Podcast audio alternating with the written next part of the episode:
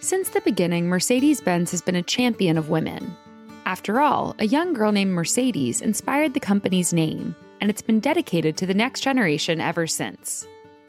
From June to August, we shared bonus episodes that highlighted some of Mercedes Benz's employees and ambassadors who've been encouraged to pursue their dreams and have broken barriers while doing so. We also shared the I Am Mercedes campaign, which focused on young women across the country named Mercedes, who are making a difference in science, technology, social change, and in the creative arts. Thank you to the people at Mercedes Benz for their sponsorship and for support of Womanica and women everywhere. To listen back to any of these bonus episodes, head to the show notes.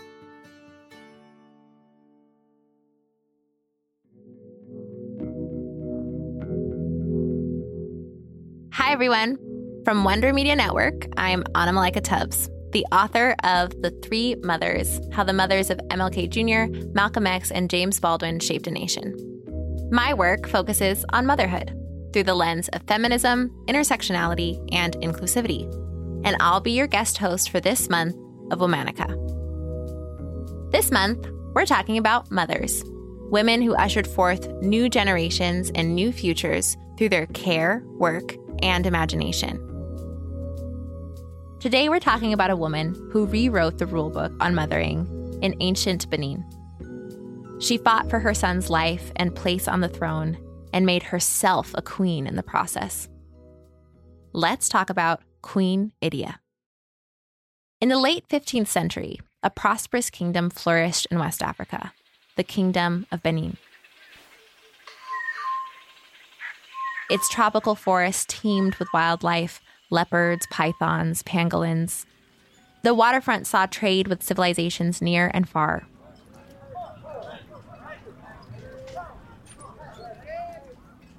Benin's Oba, or king, wore a tunic of red coral beads brought to the kingdom's shore from as far away as the Mediterranean.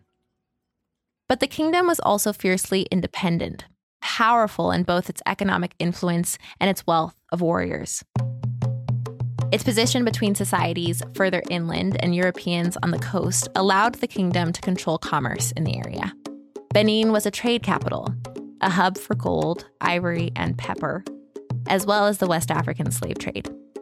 This is the Benin Idia was born into, and the kingdom's potential collapse spurred her into history.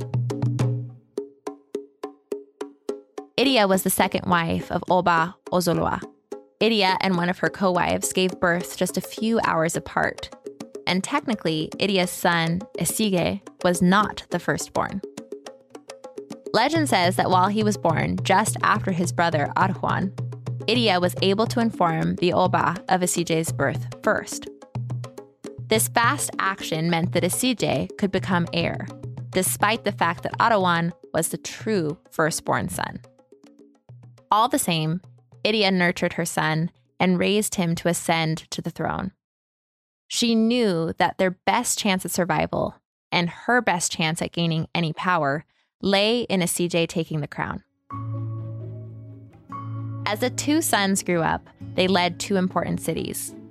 Arhuaran was based in Udo, about 20 miles away. Esigie and Idia lived in Benin City. That distance gave Idia the leeway she needed to prepare.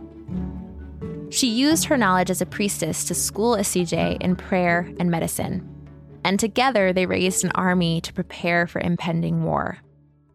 At the end of the 15th century, Oba Ozolua died. The dispute for the throne was immediate. It rattled the Kingdom of Benin, nearly shaking its foundation as a political and cultural center. The neighboring Igala peoples saw the opportunity to stage their own attack on Benin's northern territories. Idia's army, including Idia herself, fought them back. In Benin oral tradition, Idia stands as the only woman to have gone to war. When the war came to its conclusion, Esigie became the 16th Oba of the Benin Empire. But even after the war, with her son's position protected, Idia was in danger. Tradition stated that once an Oba was crowned, his mother must be eliminated to rid the throne of future threats. But Idia had been instrumental to Esigie's success. he hid her away in a secret shrine while he worked to get rid of the custom. Once he succeeded, Idia returned to Benin as a venerated leader in her own right. He created a new title for her, Iyoba, or the Queen Mother. As Iyoba, Idia was given her own residence with villages, chiefs, and servants to oversee. She gained the right to bear a sword of office and to wear the red coral beads of the Oba, rights previously assigned only to the closest male followers of the Oba.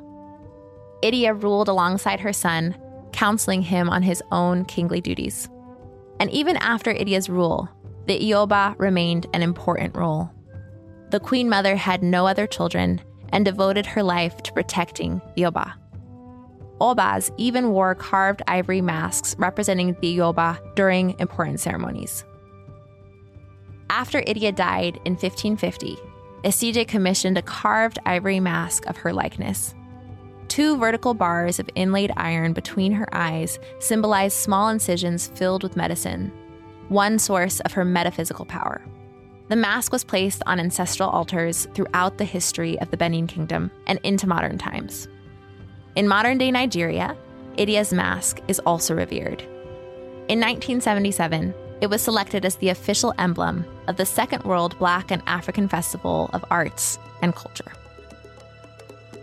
All month, we're talking about mothers. For more information, find us on Facebook and Instagram at Womanica Podcast.